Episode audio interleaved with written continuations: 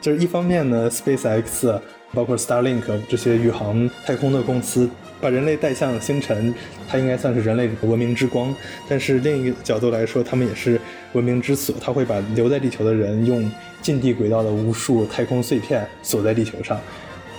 除了反垄断意义上的原因，Starlink 会终结这些公司，根本没有存活的空间，可以说。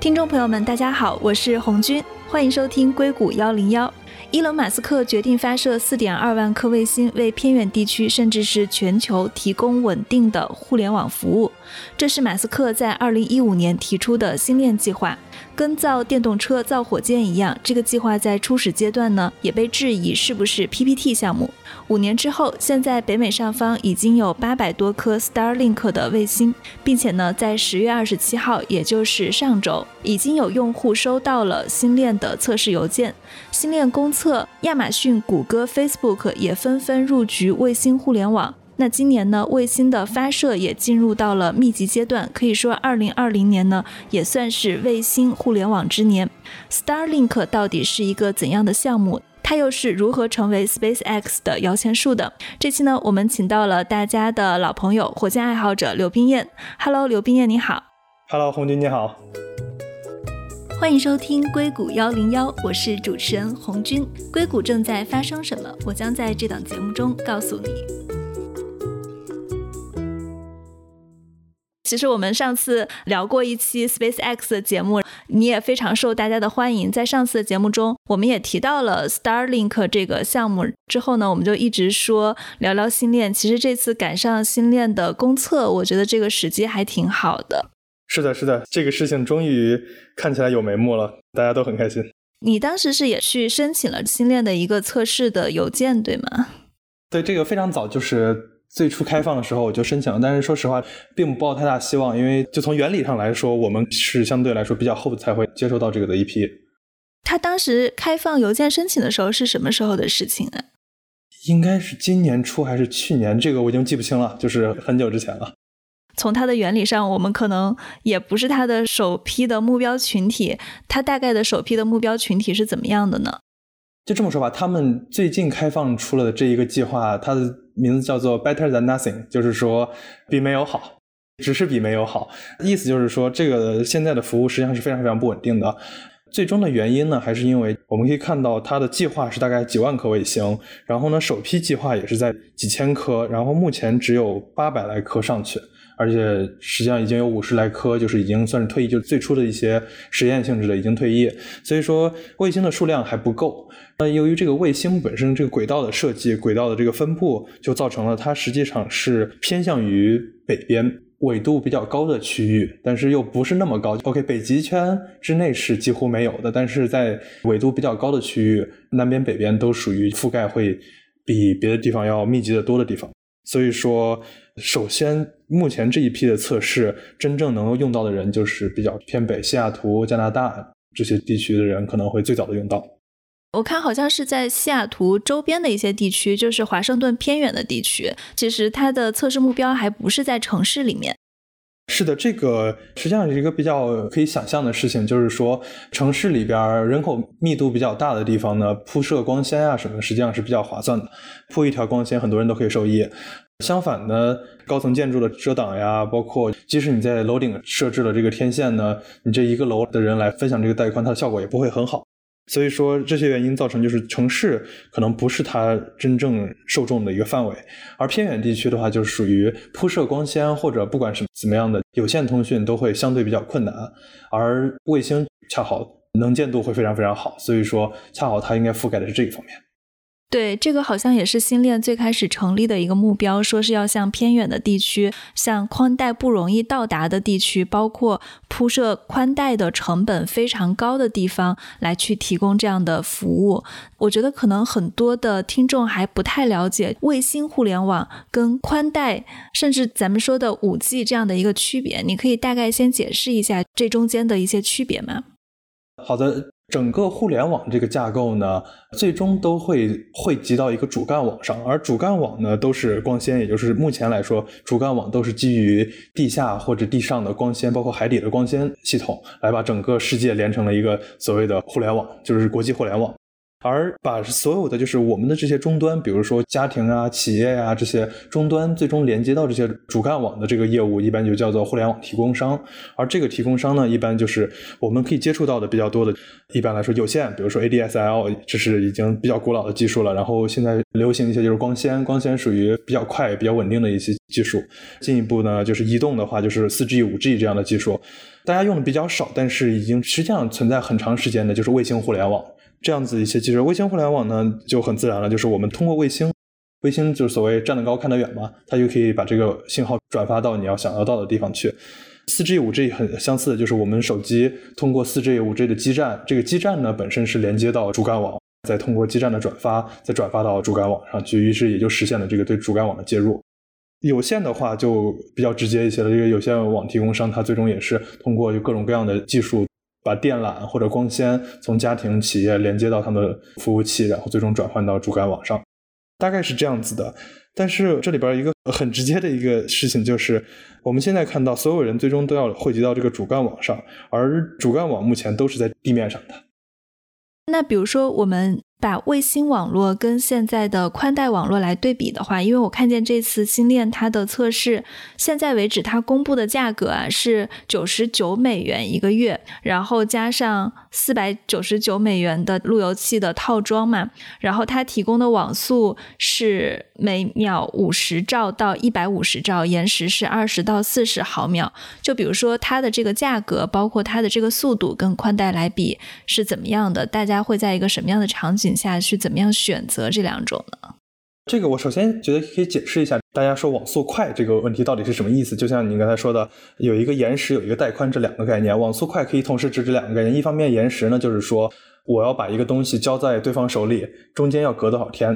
而带宽就是说我这个包裹可以装多么大。于是呢，一个非常经典的一个例子就是，如果我们在高铁上装满移动硬盘，它的带宽是非常非常非常高的。地球上没有什么东西可以比得上它的带宽，但是它延时会非常非常高。这么多量的数据可能需要几个小时才可以到达另一个城市，而我们通过网络呢，一般现在的真正意义上的网络，它的带宽虽然不能和高铁相比，但是它的延时会非常非常小。相对来说，从北京到上海大概就是几十毫秒这个量级。跟这个来对比呢，就是说卫星通信的带宽，尤其是比如说 Starlink 现在提供这个带宽，说不上特别好。相对于家用，尤其是城市用户能接触到的带宽来说，它属于中等，甚至偏下一些。因为这个实际上五 G 都可以达到这个速度了，城市用户接近，比如说二百兆 bps，甚至到一 G 速度都已经可以达到了。所以从它带宽量上来说，它不是特别特别宽，但是已经足够宽了。宽带的话，二百算是比较正常的，当然也不是说所有都可以达到，但是平均达到一百、二百不是很难达到，尤其在城市的这样条件下。但是 Starlink 目前提供的大概是五十到一百五十，如果跟传统的卫星相比，已经相当相当不错了。跟传统的宽带相比，它的带宽只能说是可比，满足大家一个家用的上网需求是够了。非常非常充足。你如果看 YouTube，基本上能接触到的最高清 4K 的视频，大概也就是二三十兆每秒，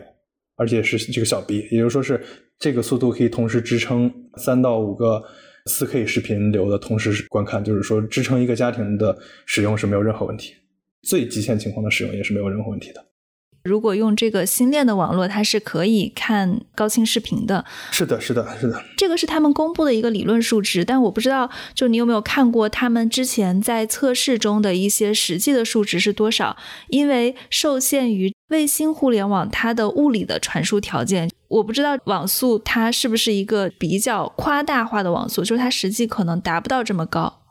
这里边有比较复杂的几个事情，这也是实际上为什么星链这一套技术是一个革命性的技术的一个原因吧。进一步说一下刚才提到带宽和延时的事情。实际上，带宽对于 Starlink 来说不是它的最大优势，因为它的带宽，尤其是分配到个人的带宽，没有那么高。它每一颗卫星的总带宽大概是二十 Gbps，这个每一颗卫星大概可以覆盖两百到四百公里的这个范围。然后，如果你算下来，就是一万平方公里上下这个范围。所以说，它对于这么多在线的人同时使用这几颗卫星来说，它能够分到的带宽可能并不是那么那么的高。当然，这个取决于最终会有多少颗卫星覆盖吧。但是最重要的是它的延时，它的延时提供了一个非常有意思的事情，就是以前卫星通讯是一个高延时的代表。基本上都是存在于那个地球静止轨道的，而地球静止轨道离地球大概三万六千公里，这是什么概念呢？就是上次我们聊到了近地轨道，包括 Starlink 使用的他们的轨道，都属于大概三百公里的五百公里这个范围。这个范围呢，相对于地球的直径来说，它基本上就属于贴地飞行。而之前说的地球静止轨道卫星，这个卫星呢，它是三万六千公里这个距离呢，它相当于是三倍的地球直径，也就是说是它是隔着一两个地球的距离在传输。于是呢，它的延时至少有二百，这是一个物理限制，不可避免的物理限制。但同时呢，现在在一个贴地飞行状态下的这个 Starlink 卫星，它有另一项好处，就是真空中的光速是比光纤中的光速要快大概二分之一的，也就是是真空光速大家说三十万千米每秒钟，光纤中的光速实际上只有二十万千米每秒钟。也就是说，这个将近二分之一的差距，可以在这个远距离传输上会有一个非常非常明显的效果，它的延时将是比任何光纤，也就是说比主干网还快，这将是一个最革命性的一个点。所以二十到四十毫秒，它在延时上是一个非常非常微小的一个单位。延时性，其实我想到一个非常形象的比喻，就是我们小时候看电视的时候，比如说看春晚，当时中国所有的电视台不是都去转播中央电视台一套的春节联播晚会嘛？然后我们看其他的台，就会发现这个台它其实是慢了几分钟的，然后那个台速度怎么样？大家会去看延时性。如果现在用新练的二十到四十毫秒的这种延时，让所有的卫星电视去转播春晚的时候，可能大家就已经感觉不到延时了。这主持人说话可能就是同步的。实际上，在这个意义上，就是对于这个大规模的视频传输这个意义上来说，可能区别不是特别大，因为现有的网络也可以达到大概一百毫秒以下，七八十毫秒、一百毫秒的延时。这个延时呢，对于视频这些应用来说，非常非常充足了。人在这个意义上是没有办法感知说我的视频比你视频慢了大概一百毫秒或者几十毫秒，这是根本无法感知的。非常非常有明显效果的就是。玩游戏，尤其是竞技游戏的时候，大家的反应速度都是在以毫秒计、几十毫秒计的时候，这几十毫秒的延迟将会有非常非常明显的影响。所以说，如果是说对普通大众最明显的影响的话，就是在这个延时上。但是从另一个角度来说，比如说我们要做视频会议、协同办公，尤其是在今年这个环境下，实际上非常重要的一个场景的时候，这个延时和相对于几百毫秒的延时来说，这就是能还是不能的区别了。所以说，它是一个非常非常有效的。我们其实之前也有聊到，他去做高频交易，那这个延时就是非常多的投资者愿意去买单的。在光纤的时代，就是很多人他们为了让这个光纤走得更直一点，华尔街的高频交易商他们会自己深入到基础建设，他们自己去铺光纤，让这个光纤变得更直。如果有了卫星的话，这个延时短的话，那可以说他们延时的时间可能就是他们赚钱的一个很大的影响因素。这个差别非常非常大，我可以具体介绍一下这件事情。在零九年的时候，当时芝加哥和纽约之间的那个延时最快的一条光纤网络是 Verizon，Verizon 提供这个网络呢，它是十四毫秒多一些的一个延时。然后呢，它已经是非常好的一条线路了，但是还不是不够直。于是呢，一帮人相当于花了三亿美元建了一条线路，就是从芝加哥和纽约之间建一条线路。这条线路。比这个十四 毫秒的这个快了一毫秒，也就是十三毫秒左右。而这一毫秒的时间，在五年之内为他们赚了二十八个亿。这二十八个亿其实就是由大概二三百个纽约、芝加哥之间的交易员组成的，提供了这样的一个价值。然后呢，我再大概做了一下计算，纽约和伦敦之间，这就是说世界上目前最大的两大金融市场。因为它的物理限制，就是我们实际上在这说延时计算的时候，我们一般会说一个来回，就是我信息传过去，你那边再发回来，就是比如说再给我一个回复这样子的时间，这个时间，所以说就是它双倍的距离除以这个传输的速度。当然，这个距离指的是就是非直线的情况，就是根据它的线路了。然后纽约和伦敦之间的理想状态，或者说目前能达到的最高速度大概是五十八毫秒左右，就是纽约和伦敦之间确实有这样的一条线路了，但是。因为他们走的是光纤，而刚才说到光纤的本身它光速比较慢，而呃真空中的光速没有这个损耗的情况下，Starlink 如果开通纽约和伦敦之间的线路的话，将会是四十六毫秒，这个十二毫秒的差距还是非常非常明显的。根据我们刚刚讲到的星链，它的网络的传输速度跟它的延时性，基本上可以看到跟宽带相比，我大概总结一下，它的延时性是非常有优势的，但是它的带宽可能跟宽带相比，它就是一个短板。不能这么说吧，由于它的覆盖的一个特性，毕竟发卫星还是一个比较耗钱的事情，它的增长的这个特性来说，增长带宽比较难，但是它天然的优势是它的延时。这样说比较合理。举个例子，现在就这么多颗卫星，如果都由马斯克他一个人用来发 Twitter 的话，它的带宽非常非常高。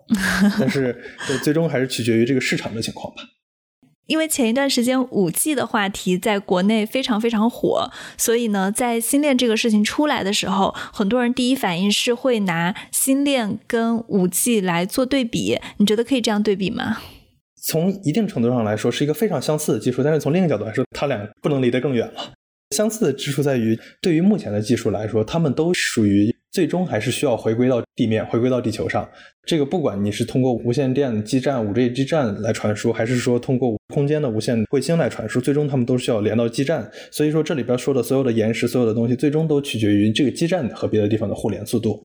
但是呢，从另一个角度来说，卫星通讯最大的好处，实际就在于它的覆盖范围广。我不知道大家有没有印象，二 G 时期感觉信号都很好，三 G 时期信号也都还不错，四 G 好像就只有大城市或者城市中心区域信号好一些。越往偏远的地方，这个四 G 信号就会相对差一些。五 G 的话，现在几乎就是只有城市核心区才有，剩下地方都没有，大概是这样子的节奏。为什么呢？就是这个是一个非常自然的，我们速度越高，我们需要传输的频率就越高，而传输频率越高的话，它相当于来说就是无线电波的衍射性就越差，而它的直线性就越明显。也就是说，你越需要一个直接目视可达的，就是一个直线跟基站之间有一个直线，才可以比较好的通信。另一方面呢，就是它的功率上和覆盖范围上的要求也有类似的一个效果。最终的结果就是二 G、三 G、四 G、五 G 每一代它的速度都会越来越快，但是它的每一个基站的覆盖范围都在越变越小。所以说，五 G 面临的一个问题就是，它要进行大规模的覆盖，将是一个非常困难的事情，需要很多很多钱的投入。但是卫星的好处就是，卫星真的是站得高看得远。虽然说跟传统的静止轨道卫星相比不一样。静止轨道卫星，它大概三颗卫星就可以覆盖整个地球，而现在我们看到的星链，他们想做的是四万颗卫星来覆盖全球，它非常非常低，这个低提供了这个好的延时，但是代价就是它需要非常多的量的卫星。但即使这样，四万颗卫星，说实话，四万个五 G 基站可能覆盖不了一个北京吧。大概猜的，但是大概是这个概念，就是它的规模相对于传统的卫星小一些，但是仍然是非常非常大的。所以说它的增长的速度，尤其是覆盖范围的增长速度非常快的，非常容易超过五 G 的。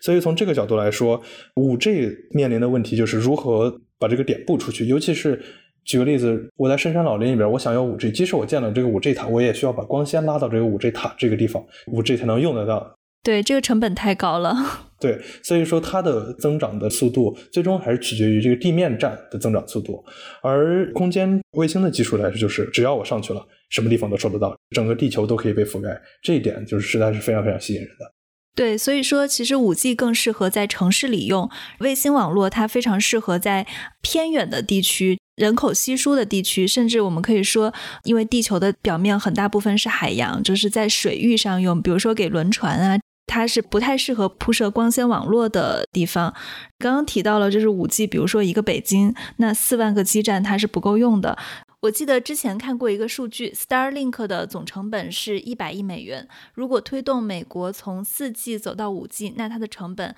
也是以千亿美元来计算的。是的，是的，这里边还有很多值得说的地方，关于这个成本。但是确实是这样，就是说它的覆盖的范围就是可以迅速覆盖全球，扩张的实力真的是非常恐怖的。我们刚刚做了很多 Starlink 星链跟宽带跟五 G 的对比，我们现在不如系统的给听众们解释一下，就是马斯克的这个星链计划到底是什么。星链计划呢，就是通过在全球覆盖低轨道的卫星来提供一个非常好的互联网服务，最终相当于提供一个全球可以接受的一个互联网。它的工作模式呢，就是很多卫星在太空中负责传输数据，然后呢，用户呢只需要拿一个大概披萨盒子大小的一个接收器，这个接收器会自动寻找卫星和卫星建立这个通信。在这之后呢，就像家用的 WiFi 一样，大家都可以直接上网了。大概是这样子一个模式，当然它面向的用户可能不只是民用，可能还会有更多的商用和甚至是军用的情况。美国的另外两大卫星运营商，比如说 Hughes 跟 Viasat，它的个人用户可能也就一百五十万，但是它其实还有一部分是它的商业服务跟政府订单。那星链它的特殊用途是什么呢？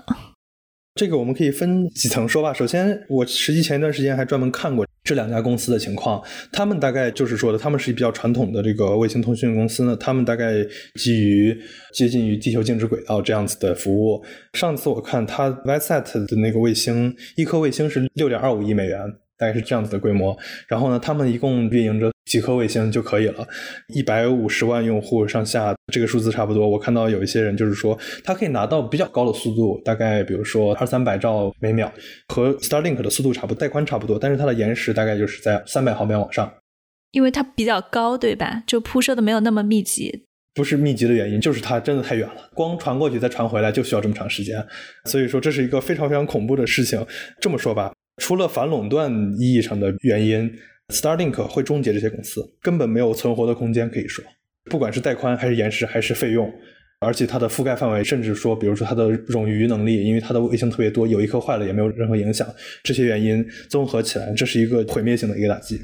对于传统的卫星通讯公司来，这就是一个升级换代的意义。这也就是为什么说，如果只是说 Starlink 它本身的能够取代的市场的话，首先这一片市场是可以绝对意义上的取代的。但是我认为 Starlink 取代什么市场不重要，因为取代的市场只是说有线通讯它不能直接取代，因为能有线通讯的地方，有线通讯的优势实际上是比无线的地方大的，就是比卫星或者别的无线的技术优势要大得多的。然后呢，五 G 类似，五 G 呢？他们俩之间实际上没有直接的竞争关系。如果这个地方有五 G，那就是相当于也就有有线了；而如果它没有五 G 的话，他们之间同样又不构成真正的竞争关系。所以说，真正值得说是竞争的就是卫星通信，传统的卫星通信，比如说用的非常多的民用的航海，类似于这样子的使用，或者说偏远地区这些卫星通讯服务，真的是没有办法跟 Starlink 这样相比的。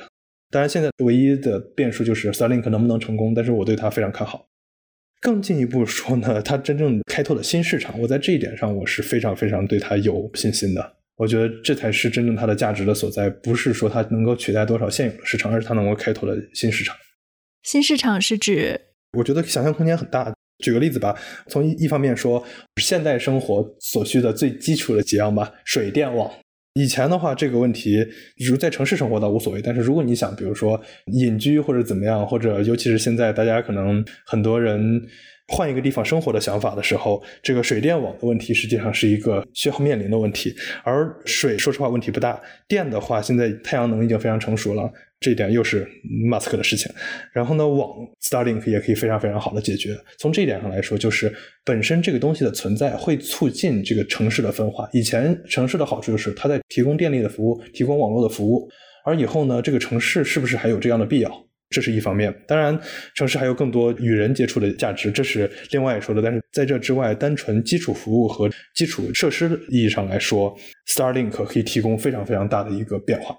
刚才实际上我们一直在说的另一个事情就是主干网这个东西，我提了很多次，而且我一直在说这个主干网一直要落地。这对于目前来说，Starlink 也是有这样的要求的。但是就在最近，Starlink 也实现了它的星间通信的测试，而且这将是它以后实际上一定要进行的一步。星间通信什么意思？就是说它不再是我们通过卫星，我们通过一个小的一个盘子把。信号发给卫星，然后卫星再转发给地面的基站，然后地面基站通过地面的这个光纤主干网络再把这个信号发出去。它不再是这样，而是直接通过卫星和卫星之间的通讯，把它转发到离你想要去的地方最近的一个地方，再回到地球。嗯，这点很厉害。这个是非常关键的。举个例子，纽约和伦敦这个距离，虽然说我们说它可以达到这个延时，但是在有这个星间通信之前，这个东西是不现实的。因为刚才说到了，这每一个卫星只能覆盖大概三四百公里这样的一个距离，所以说它是没有办法做到这个的。但是当星间通讯达成了之后，这都可以实现了。而这一旦实现，实际上立刻会有的另一件事情就是，地球上方将会有大概四万多颗卫星，这每颗卫星之间，它们有一个大概二十 G 的一个带宽。这样子一个卫星的网络通信网络，将是一个可以和目前地球上的光纤通信网络相比，它的延时比光纤通信网络还快的一个系统。这将是一个非常非常巨大的一个革命。也就是说，最有优势的主干网络将不再是地面了。在那个时候，整个世界就会变了，整个互联网行业或者整个互联网服务的行业都会改变。简单来说，如果从用户的角度来理解的话，就是从最表面上看，我们的这些运营商可能都会发生改变；其次是我们通信，因为它的延时性降低，包括在偏远的地区还有海上都可以获得通信了，它可能会有很多的新的机会出来。对，但是我想说的更进一步的就是，一旦整个主干网从地面慢慢迁移到由空间通信组成的网络上，比如说我举个例子，我现在要玩游戏，我现在玩，比如说吃鸡，我最终是要跟他们的一个服务器相连的，而这个服务器目前来说，当然是在地面上的某一个地方接入到某一个运营商，然后通过这个运营商接入到某一个主干网，这个主干网走到我家附近的这个运营商，再到我家，这是这样的一个联络。而以后呢，如果星链成为最终的主干网的一个基础架构，或者不一定是星链本身，比如说别的家的卫星通讯网络由他们来组成这个架构呢，那将会出现的就是，是不是星链一方面提供通讯，它也可以开始提供云服务了？它可以提供离他们最近的基站，甚至直接上星，在卫星上架设服务器。我可以想象，Google 会愿意在一些关键的地方卫星上放一些它自己的服务器，能够最快的速度提供这个服务。而这就是相当于 SpaceX Starlink 这个项目将会有一个可以和 AWS 相比的一个市场前景，这是多大的一个市场前景？我觉得还有一件很恐怖的事情，是因为我们之前一直没有解释，Starlink 它其实现在不是一个独立的公司，它还是属于 SpaceX 的。但是不管怎么样，Starlink、SpaceX 他们都是美国的公司，可能背后还有 NASA 的身影在。如果说我们的近地轨道被四万颗美国的卫星覆盖的话，我不知道，不管是从阴谋论的角度还是怎么样，会不会觉得这是一件很恐怖的事情？看怎么理解了，它将是一个非常非常重要的事情。具体这个它是好事坏事，个人有个人的看法吧。而且这个也非常明确的，背后是有美国空军的支持，因为可以想象，现有的美国一直说他们要做到就是几小时部署全球这个能力。首先举个例子吧，这个事情已经发生过了，就是远程操纵无人机进行打击这种事情已经发生过了。而目前的做的可能就是通过卫星，而这个卫星这个链路的速度，因为之前提到的这些延时，它的效果是并不是特别好。但如果能够通过星链来进行的话，整个延时可以降低很多很多倍。于是呢，你甚至可以做到，比如说一个大疆的无人机，当然这就是民用的场景。大疆的无人机，你可以在中国控制一架大疆无人机在南美的丛林里边到处玩。这是多么漂亮的一个前景！但是同时，你也可以想象，如果这是一个洛克希德马丁的杀人无人机的话，你可以以这样的方式无限的操控，而且以这样子的精准度和这样的灵活度，就是说低延时提供了灵活度进行操控了，这就是将是多么恐怖的一件事情。所以说，提供有这样子的能力，提供这么高频率的这个量的卫星上去，真的是一个非常非常恐怖的事情，尤其是现在。这些 年，这个集成电路整体的发展，包括机器学习啊、人工智能这些发展，在卫星上放一些足够强大的处理能力，来做足够强大的，不管是情报收集还是一些别的事情，都将是有可能的。更进一步，刚才说到，如果主干网整个主干网都像这样子再次被 Starlink 控制，那将是更非常非常恐怖的一件事情。当然，现在的国际互联网至少它还一定程度上就是还是在分在很多巨头手里的。但 Starlink 就有可能将改变这个事情。对你刚刚提到了 Starlink，它对传统的卫星市场可能它是碾压式的。我也注意到，其实不仅仅是马斯克在做星链这件事情，像谷歌、Facebook，他们之前其实有通过热气球无人机为地面提供网络服务。那 Facebook 它还有一个子公司叫做 Point View Tech，它也在进行卫星的网络试验，而且我看见它的理论速度啊，好像是比 Starlink 要快十倍的。而且贝佐斯他也是一个太空爱好者，亚马逊也在做卫星网络嘛，他们是希望部署三千二百颗卫星。就是你刚刚其实讲到了整个主干网的变化，所以大家也可以理解为什么硅谷的科技巨头都开始去抢占卫星网络。但是在这样大的一个市场中，比如说它跟传统的相比，它为什么可以碾压？那在这批新的互联网公司去做卫星互联网的这样的一个市场中，那星链它的竞争力又是怎么样的？OK，呃，这是好几个问题。首先说他们为什么要做这个事情，这一方面就是刚才提到了，本身在抢夺现有的统治权以及未来几十年的统治权的一个意义上，这个对整个网络的控制权的这个意义上来说，它是一个非常重要的事情。另一方面呢，我们也看到，就是包括我们国家的一带一路，对吧？包括 Facebook 所说的进到下一个十亿人手里，包括 Starlink 呀，他们一直想做的事情，都在于非洲。南美包括就是现在所谓的欠发达市场的互联网接入，因为这就是地球上还有三十亿人口没有接入互联网，而这就是下面几十年增长的来源吧。所以说，从市场开发的角度，谁把握了这个入口，肯定是非常非常重要的。这是为什么大家都在抢这个市场吧。至于这个竞争这个事情上来说，又是一个非常恐怖的话题。可以说，刚才你你说到了 Facebook 它那个带宽。延迟上由于物理限制，光速爱因斯坦同志的限制来说，这是没有什么可说的。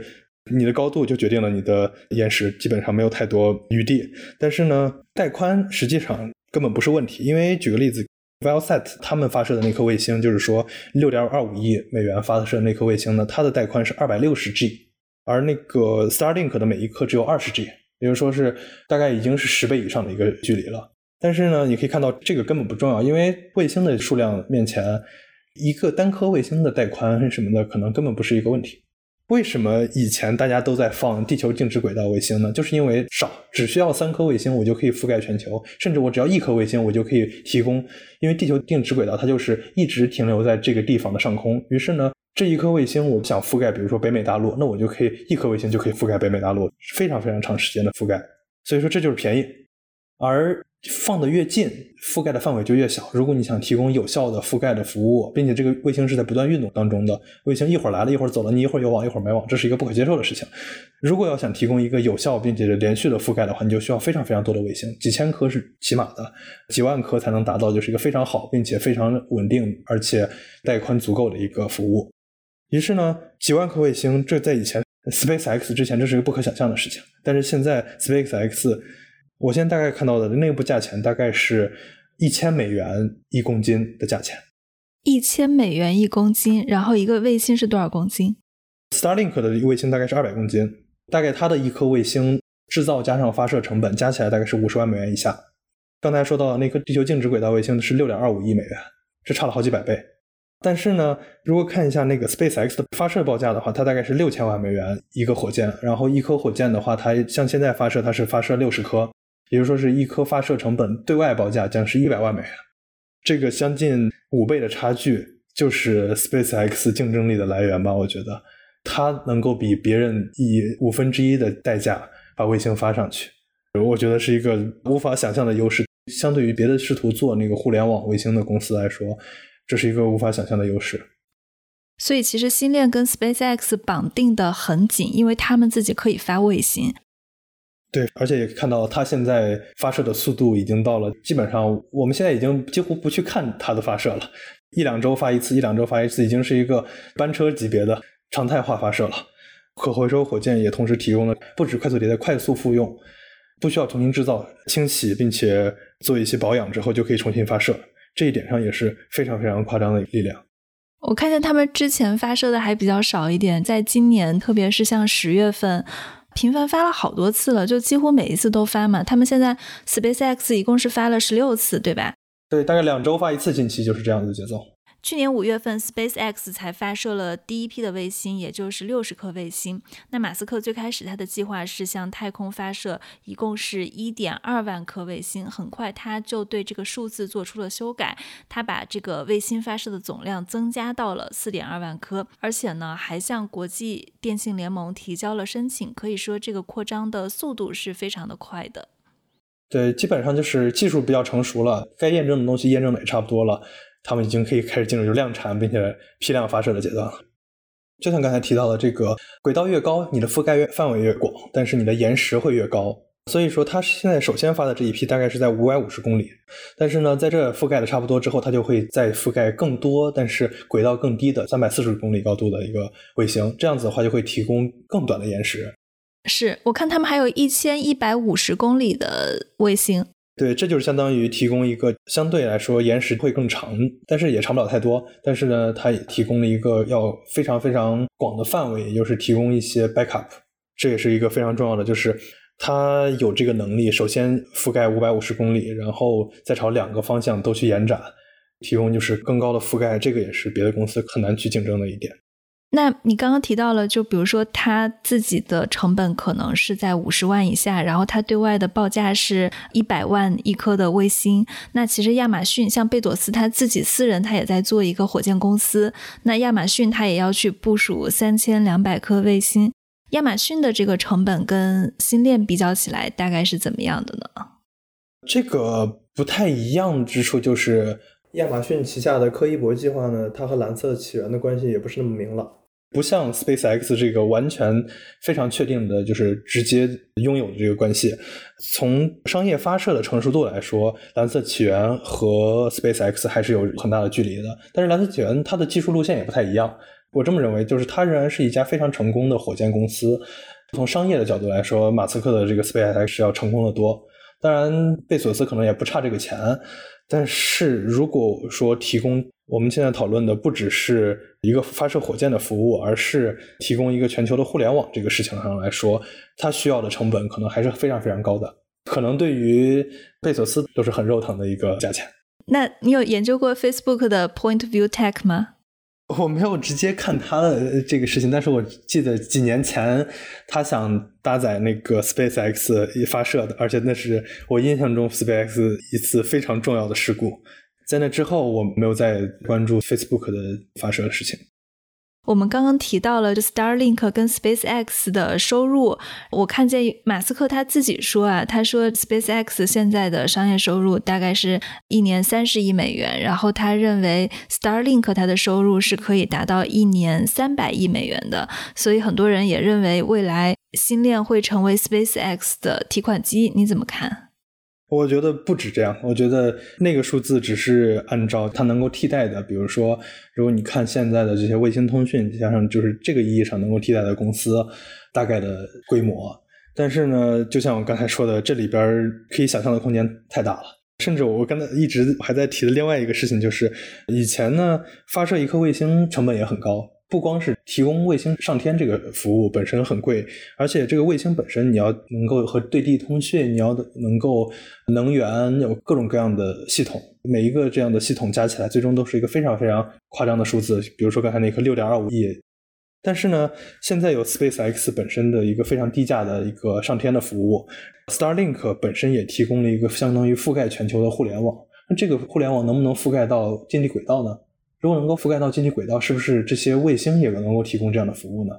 如果有这样子的情况的话，是不是可以整个改变现在的近地轨道这个航天行业？也就是说，它一方面呢，它可以本身从互联网服务这个上面拿到，我觉得三百亿都不止的一个收入，更何况它又促进自己本身发射服务，以及刚才提到的，比如说太空云服务，甚至进一步它拿到整个。下一代就是太空主干网的控制权所带来的收益，这都是不可想象的。所以说，之前我也提了，这是我最想投资的一家公司。如果他要我的钱的话，这是我最想投的一家公司。当然，就是如果它成了的话，这是一个非常有想象力的事情。那刚刚你也提到了 Starlink，它其实有一个风险，它到底能不能成功，影响因素是什么？它可能失败的原因是什么？我觉得现在形势已经越来越明朗了，没有什么理由说它不能成功了。就只是一个执行力和时间的问题了，没有一个什么非常非常明确的一个难以逾越的挑战在面前了。现在就是说，OK，布设更多的卫星，在软件上，比如说你怎么样在空间，在这么多卫星的情况，而且是每一颗卫星都在高速的运动中，软件上来做好它的规划，做好它的路由，做好它的转发这些技术，包括这个商业铺开的时候怎么样进行，甚至进一步说这个商业上能不能持续。还有一点就是关于这个地球静止轨道，就是老一代卫星和新一代卫星的区别，就是新一代卫星它离地面很近呢，实际上它是一直在受到那个大气阻力的影响的。于是呢，它的寿命实际不长。我印象中，每一颗卫星大概的寿命就是五年左右，五年左右它就会掉回来，大概至少它会退役。也就是说，是每五年就需要新的补充，所以说是需要一个相当大的资本来推动的，来维持它一直能有这样的服务，并且这个服务一旦不能维持这样子的全球覆盖，它的服务的价值就会要大打折扣。所以说需要大量的资本来支持，但是在此之外。技术上没有一个不可逾越的地方。它现在其实就是，比如说，它密集的布到了美国偏北的一些地区，也向一部分用户收了每个月九十九美元的服务费用。但比如说，现在跟它的成本比较起来，成本跟收入还是会有非常大的一个时间差。在这个中间，它的现金流会怎么样？我们现在是不知道的。现在是不知道的，对。但是现在看来。长期来说问题不大，近期的话有马斯克这个大股东或者大庄家，甚至这些创始人吧，现在他特斯拉这些年的情况这么好，可能不是特别担心吧。大概我算了一下，因为之前说的就是大概四万颗卫星，每颗卫星是五十万美元，所以说大概是二百亿美元的样子。这个是只是发射成本，它会有维护成本吗？就是不停的发射吧，这就是它的维护成本，因为它需要不停的补充卫星上去，这应该是大头。还有电力成本什么的。电力呢，因为发射上去之后，它实际上是太阳能的，所以说也没有直接的成本。当然，这个基站肯定是会需要一些的，但是这个东西相对于卫星的成本来说，可能不值一提。所以整体上来说，这个东西二百亿美元五年，也就是说每年大概有四十亿美元，这是至少的一个，并且是一个长期一直需要的投入。长期来说仍然是一个非常大的挑战，但是我觉得它应该是希望最大的一家公司了。其实有用户在 Starlink 的一个服务条款中翻出来了一个非常有意思的条款，就是 SpaceX 说它不会去遵守地球和月球以外的国际法嘛？因为大家都知道马斯克他一直都说他自己的梦想是能够上火星，而且他去成立 SpaceX 的目标呢，他也是希望能够去做载人发射，希望有一天自己能够去火星的。所以，他做 Starlink 的有一个目的是在火星周围去布局这种宽带网络。那你觉得，比如说我们离火星有多远，Starlink 离火星有多远？这个不好说，这个看 Starship 的情况了。但近一段时间进展实际相当不错。自从我们上一次聊，应该是 SN 三还是 SN 四爆炸，但是近期又造好了好几艘，并且有一艘实现了一个非常高的那个。它飞到了应该是两万米的高空，然后又落下来，大概是这样子。数字记得不是很清了，但是一直在进展，并且在二零三零年之前到达火星轨道，我觉得是不成问题的。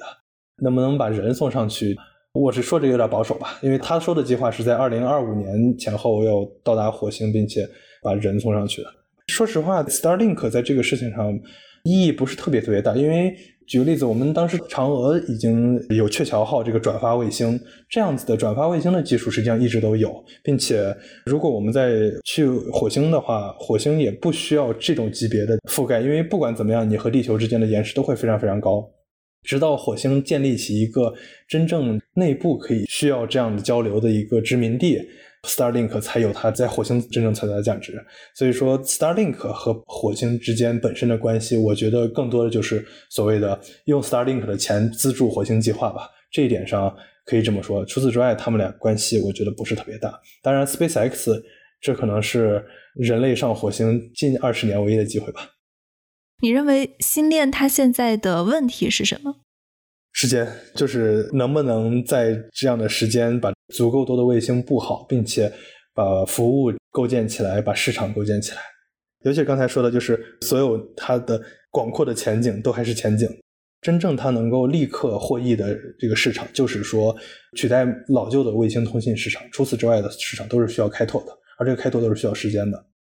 我们之前一直在谈 Starlink 这家公司以及它的商业前景。你刚刚也提到了，在 Starlink 它发射的八百多颗卫星中，有一些卫星已经失效了，是二十多颗还是五十多颗啊？但是五十多颗。对这些失效的卫星要怎么处理呢？它会变成太空垃圾吗？不会，这个实际上是一个非常有意思的事情。首先就是对于太空垃圾，可能大家尤其是普通大众，可能有时候会有一些误会。尤其是大家可能看到过那张图片，感觉地球上空已经密密麻麻的布满了太空垃圾或者卫星。这实际上是一个类似于一叶障目，因为就实际上是一个比例的问题。当我们把地球缩小的那么小，但是我们却把卫星只缩小了。几倍的时候，我们就会感觉哇，整个地球上空都被卫星布满了。但实际上远远不是这样子。尤其是对于近地轨道来说，近地轨道有几点：第一，近地轨道它是一个从二百公里到一千多公里都算近地，甚至两千公里以下都算近地轨道这个范围。于是呢，它的高度会有非常非常广阔的空间，说这个高度都可以放卫星，并且没有什么影响。大家在不同的轨道上运作，只要你在不同的高度上，没什么影响。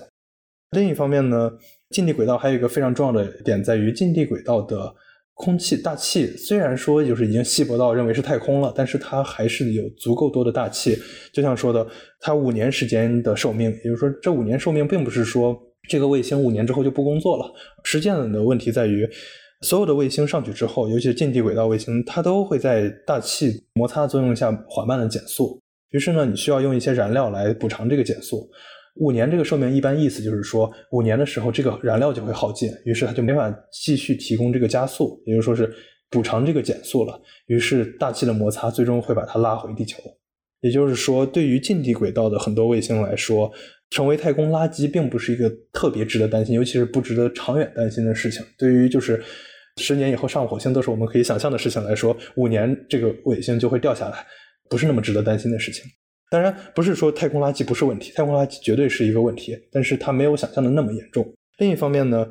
实际上还存在一个就是所谓轨道占位的问题，这个也是类似对于传统地球静止轨道来说，这是一个非常非常严重的问题。因为刚才所说的这一切都不存在。首先，第一，它特别特别远，它真的是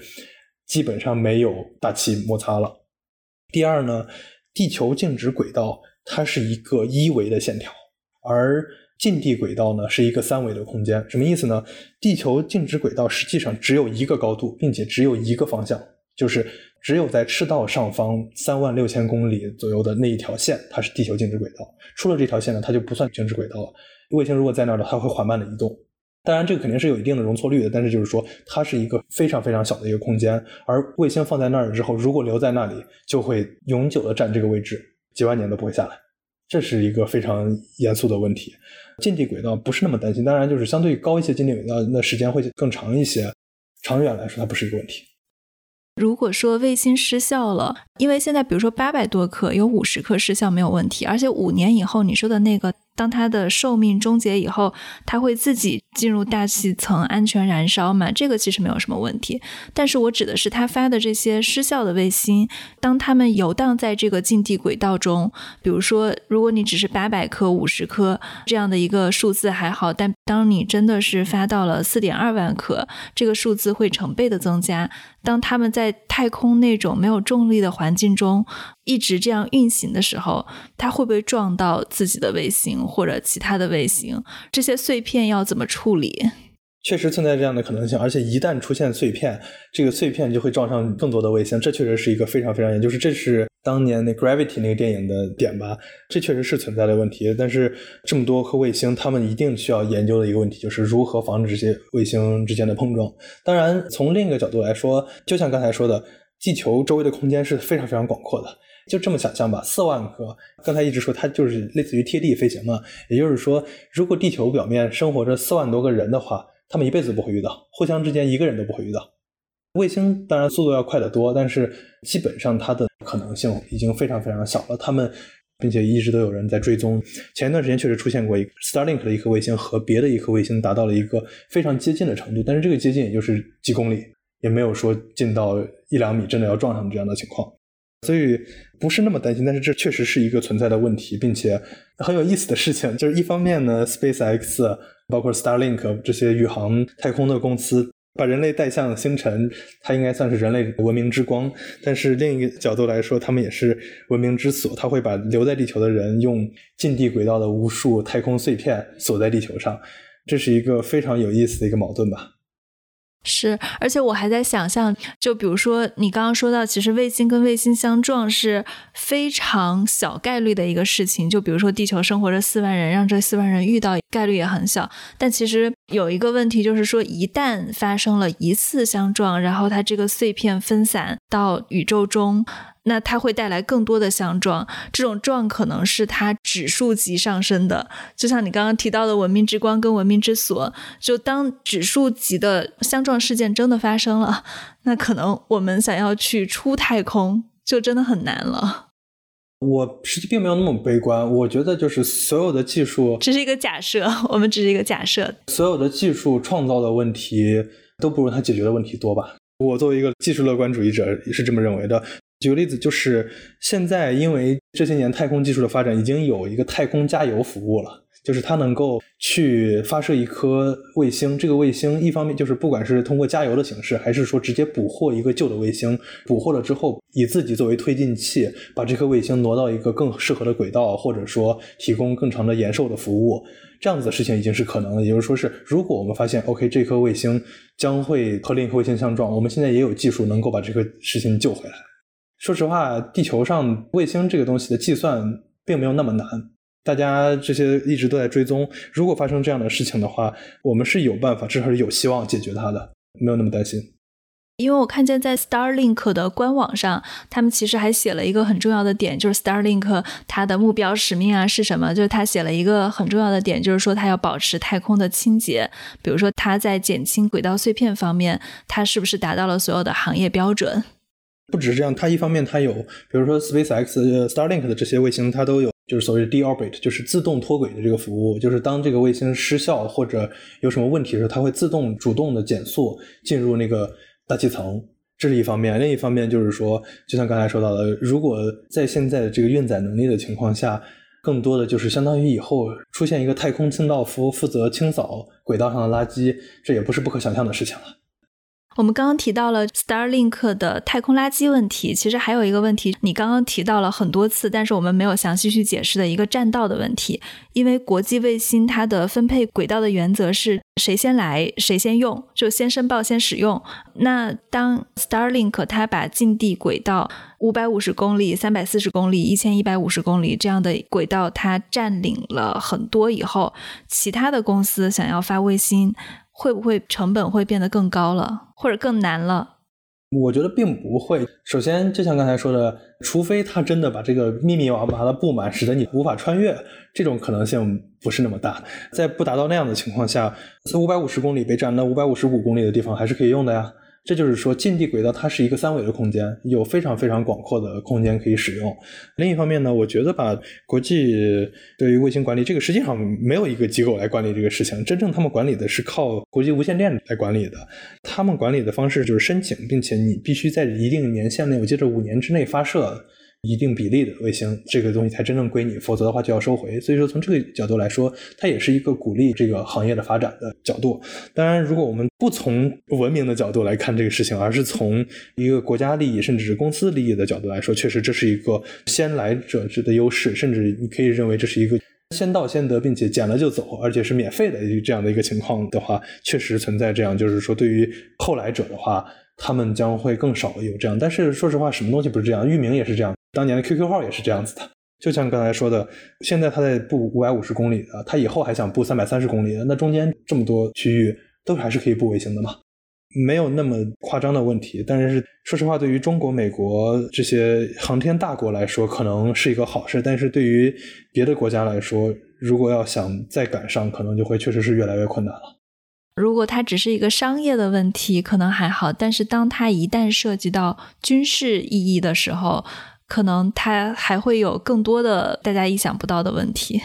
这里边太多了，就是太空的非军事化一直是大家的理想，但是一直永远都不是现实。就是美国空军的那个空天飞机上去六百多天干了什么，大家都不知道，肯定不是非军事活动。和平利用太空肯定是一个理想，至少目前 SpaceX 还是在一个正常的路上吧。呃我是一个技术乐观主义者，我认为技术的问题。不如技术所能解决的问题多。跟你聊完，我觉得 Starlink 它的前景确实还是非常值得期待的。是的，是的，我非常看好它。中国现在做的怎么样了？中国在卫星通信这上面一直有，但是在以这样的规模，目前还没有。如果说到卫星的实力的话，中美其实都是领先的，都是相当不错的。实际上是越来越敏感的一个问题，因为一直以来美国都是把中国太空隔离在整个世界市场之外的，几乎是这样子的情况。但是中国一直以来就持续的投入，并且是坚定不移的投入，这一点上也是非常非常好的。而且民间性的力量也开始出现，我觉得长远来看，落后几十年对于现在来说，可能也不是什么太大的问题。如果我们在中国的话，头顶上都是美国公司的卫星的话，我不知道能不能看见啊，可能还是会不爽吧。现在已经是这样了。有一个非常夸张的事情，我前几天注意到的，我在看我老家的村子，然后呢，我就发现。百度地图上的清晰度不如谷歌地图上的清晰度，就是那个卫星图。后来仔细看的话，他们用的有的是美国的卫星，有的是欧洲航天局的卫星，极个别用的是中国的卫星。在至少对地测控这个问题上，可能还是有不少距离的。所以说，一直都有美国的卫星飞在中国的头顶上。太空是一个人类共有的东西，甚至都不是人类共有的，只是人类共同享有的一个东西。如果能够和平利用这个空间，如果能把政治和军事一定程度的排除在外，还是一件非常好的事情。嗯，当然也是一个非常理想的状态。那谢谢刘冰燕。好，不谢。这就是我们今天的节目。如果大家喜欢我们的节目，欢迎大家在苹果客户端、谷歌、Spotify、喜马拉雅、小宇宙等播客平台来订阅我们。感谢您的收听。